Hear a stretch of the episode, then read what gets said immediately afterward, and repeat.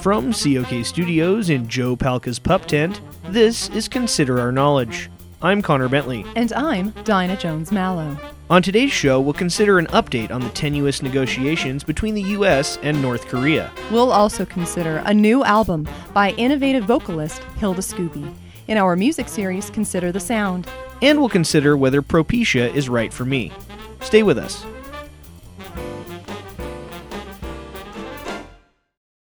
Support for Consider Our Knowledge comes from Benedict's Cumberbuns, a full service men's clothing boutique specializing in a wide variety of stylish and affordable cummerbunds, not affiliated in any way with Benedict Cumberbatch. And Fun Time Mountain, a roller coaster park for the whole family. Now offering Fun Time Summertime Ride Time passes for the Tilt a Hurl, the Bolt Loosener, and the Premature Ejector. This is Consider Our Knowledge. I'm Connor Bentley. And I'm Dinah Jones Mallow. It's been an interesting back and forth between the U.S. and North Korea in the past week over whether the two countries will meet at a summit in June.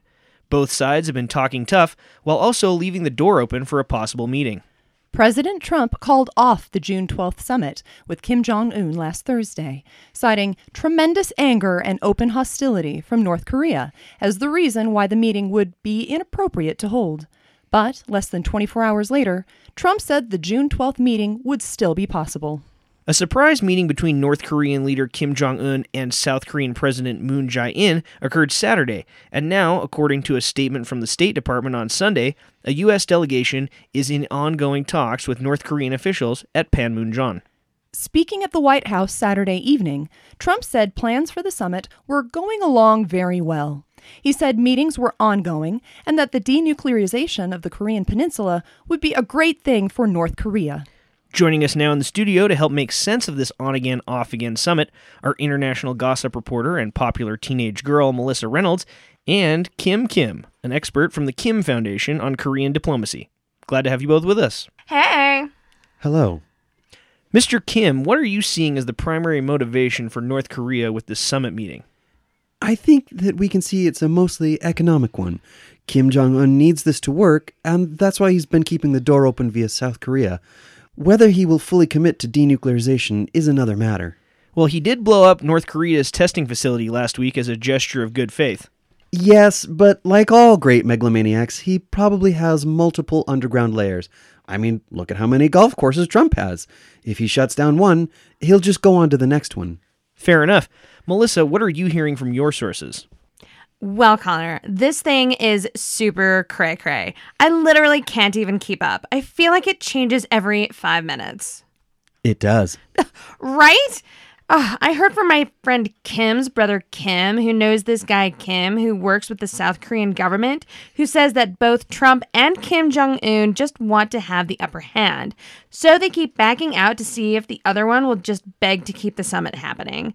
It's worse than when my friends Katie and Cody were trying to not admit that they liked each other. Well, that sounds annoying. Oh my god, it so was. Cody was like Trump because he was all, Katie can't do any better than me, so she should just come on and ask me to ask her out already. But Katie was like, um, I'm hot, so he should just ask me because of how hot I am. And Cody would tell other people how hot Katie was, but like, never tell her to her face. And when they were in the same place, like Maddie Kirkland's luau party, they were just like all weird and didn't talk and junk and flirted with other people to make each other jealous and crap. I mean, it totally worked, BT dubs. And they both got wicked jealous. Then our other friend Sabrina was like South Korea because she kept trying to get them to go out. And then she got them to agree to go to OMG McFlippies after the dance concert. But Cody totally backed out at the last minute when Tony told him that Katie was only going because she knew he would pay for her Southwestern fajita strips. He texted her to say maybe he'd meet her at the park, but only if she begged him to come. So, what happened? I don't know. This was like five minutes ago, so I had to put my phone away. Hold on, let me check my snaps. Uh oh. It looks like Katie told Cody she's going to key his car if he doesn't ask her out himself. Oh, God. It, they like each other. Just get over it already. Anyways, I just see a ton of parallels between this Katie and Cody situation and the US North Korea sitch. It's volatile, it's annoying, and it's between two really immature lamewads. Our world leaders are now acting like teenagers in heat. Wonderful. It's pretty sad. Oh, totes. That was a very accurate description of the events going on with the US North Korea summit, however. Oh, Melissa's very good. Indeed. Oh, thanks. We appreciate your thoughts today. You're welcome. No problem. That was international gossip reporter and popular teenage girl Melissa Reynolds and Kim Kim, an expert on Korean diplomacy.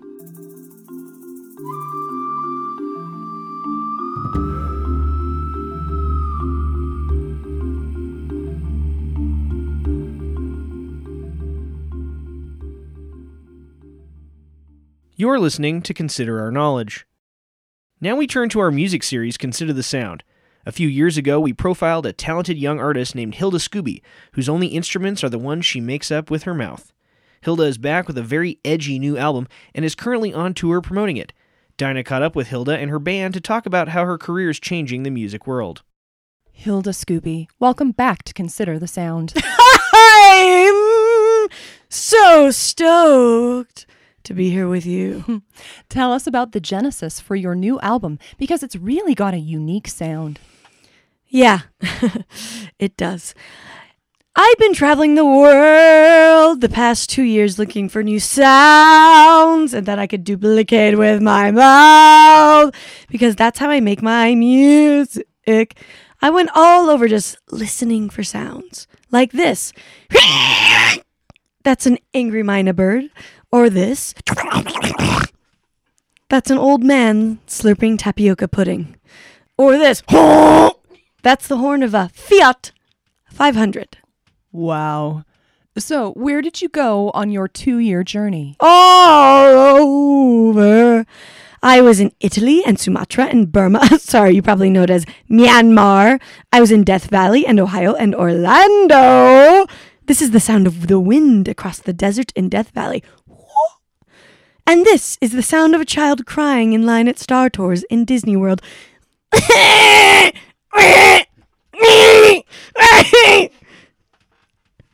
I used all this natural music in my new album. These are the sounds of the new music I'm creating. Uh, So, do you play any instruments at all?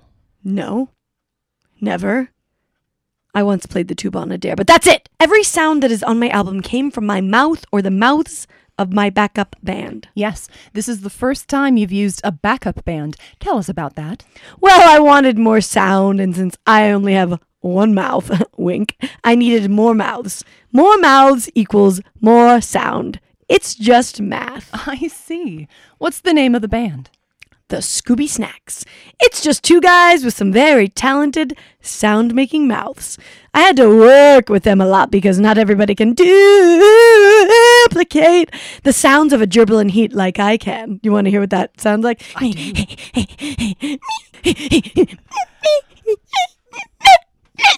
Impeccable. Oh, you know what that sounds like. My gift is hard to transfer, but I think we did a great job as we worked on the album. Right, guys? Oh, Oh, introduce us to the rest of the band, if you wouldn't mind. Sure thing. Over here we've got Skip Irvine.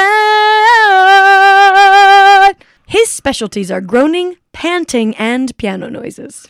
I was a concert pianist until I heard Hilda's first album, Spaying New to Your Ears, and then I was hooked. I stopped playing the piano and started using my mouth as my instrument. I haven't touched a piano in six years. I've also been unemployed and living in a shed on my parents' property since then, but uh, but I'll do anything for my music. Skip is the best. He kept sending me letters, and then we finally met over absinthe and ladyfingers, and we just clicked musically. Not in any other way, though. Skip is gross. Yeah, I'm quite unattractive. Skip, make some piano sounds for the people. Ooh, piano sounds, piano sounds, piano sounds. Oh, brilliant. Sounds exactly like a piano, right? Yeah. Over here is Murphy Moon. He's my go to for the high pitched sounds and the lowest of the low. His range is incredible. Thanks. I was in choir as a kid, but then when my voice changed, they kicked me out. I can still hit the high notes and falsetto, though. I went to college, and then I was the bass baritone for a series of barbershop quartets. The Dapper Dans, the Lucky Larrys, the Handsome Hunks, the Merry Melody Makers, the Burly Bears, that was a gay quartet. The Roaming Rovers, the Barber Shoppingtons, the Sterling Silvers, the Nervous Nellies, the Frisky Freddies. How many barbershop quartets were you in? Only ten more. You know, for the sake of brevity, let's just hear a song from the new album. Sure, we did our own remix of a song that was very popular a few years back, but we've added our own twist to it. Piano sounds, piano sounds, piano sounds, piano sounds. Piano sounds, piano sounds, piano sounds, piano sounds. Piano sounds, piano sounds, piano sounds, piano sounds. Piano sounds, piano sounds, piano sounds, piano sounds. Gong, gong, gong, gong, gong, gong. You're gonna make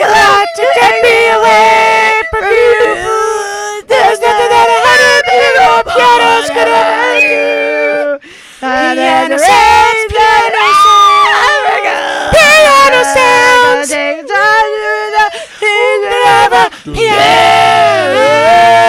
sounds. Do, do, do, do, do, do. Piano sounds, piano sounds, piano sounds, piano sounds.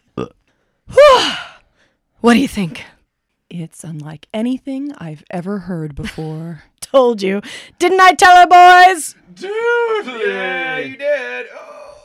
Hilda Scooby and the Scooby Snacks, we appreciate the time today. Yes, me too. I'm brilliant. Hilda Scooby and the Scooby Snacks' new album, Ear Pregnancy, is out now and available on Hilda's personal music streaming service, Scoobify. For Consider the Sound, I'm Dinah Jones Mallow.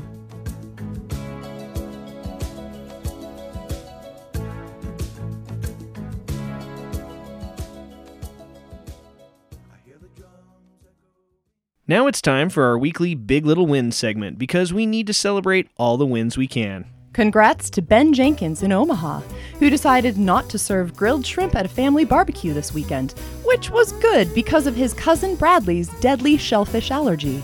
Ben didn't remember about Bradley's allergy and only decided against the shrimp because they were too expensive, but that doesn't make this any less of a big little win. Our other big little win comes from Denise Frazier in Seattle, who finally remembered the name of the bass player from Guns N' Roses when your boyfriend quizzed you on the band for the umpteenth time. Lester was so proud when you said Duff McKagan that he let you choose which GNR album to play while you made out on the futon in his parents' basement. Well done. And a big little win to Arrested Development for season 5. Way to go, Bluths! If you or someone you know has a big little win, share it with us on Facebook or Twitter.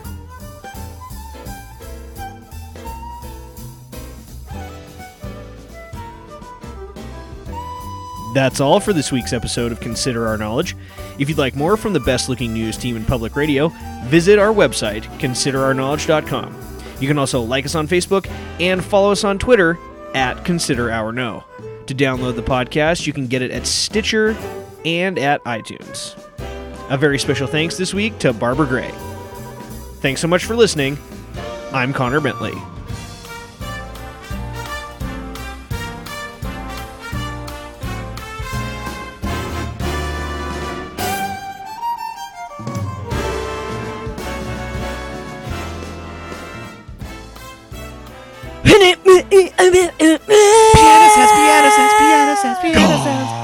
Piano sounds, piano sounds, piano sounds, piano sounds. Piano sounds, piano sounds, piano sounds. Piano sounds, piano sounds, piano sounds, piano sounds. Piano